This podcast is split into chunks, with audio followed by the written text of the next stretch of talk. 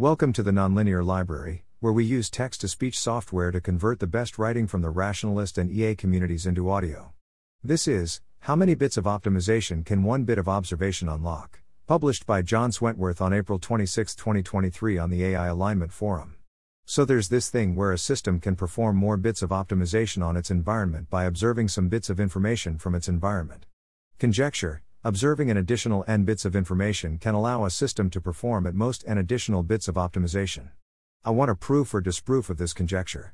I'll operationalize bits of optimization in a similar way to channel capacity, so in more precise information theoretic language, the conjecture can be stated as, if the sender, but not the receiver, observes n bits of information about the noise in a noisy channel, they can use that information to increase the bitrate by at most n bits per usage. For once, I'm pretty confident that the operationalization is correct, so this is a concrete math question. For example, we have three variables, each one bit: action, A, observable, O, and outcome, Y. Our environment takes in the action and observable, and spits out the outcome, in this case via an X O R function. Y equals A O. We'll assume the observable bit has a fifty fifty distribution. If the action is independent of the observable, then the distribution of outcome Y is the same no matter what action is taken, it's just fifty fifty. The actions can perform zero bits of optimization, they can't change the distribution of outcomes at all.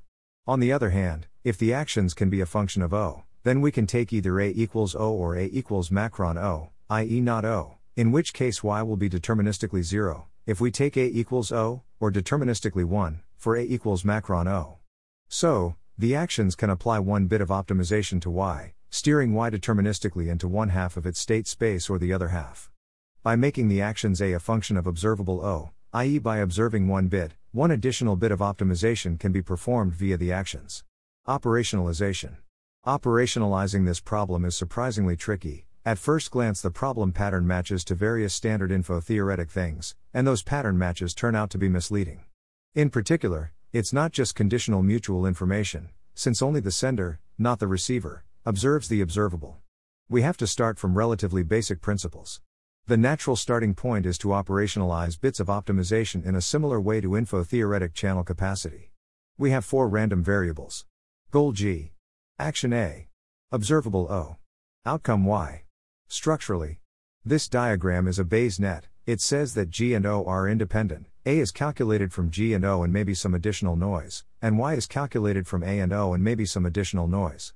So, P G, O, A, Y equals P G P O P A, G, O P Y, A, O. The generalized channel capacity is the maximum value of the mutual information I G, Y, over distributions P A, G, O.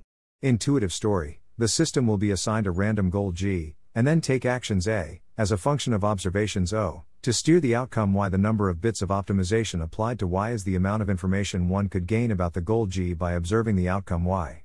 In information theoretic language, G is the original message to be sent. A is the encoded message sent into the channel. O is noise on the channel. Y is the output of the channel.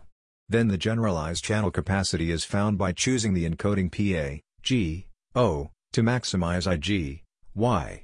I'll also import one more assumption from the standard info-theoretic setup: G is represented as an arbitrarily long string of independent fifty fifty bits.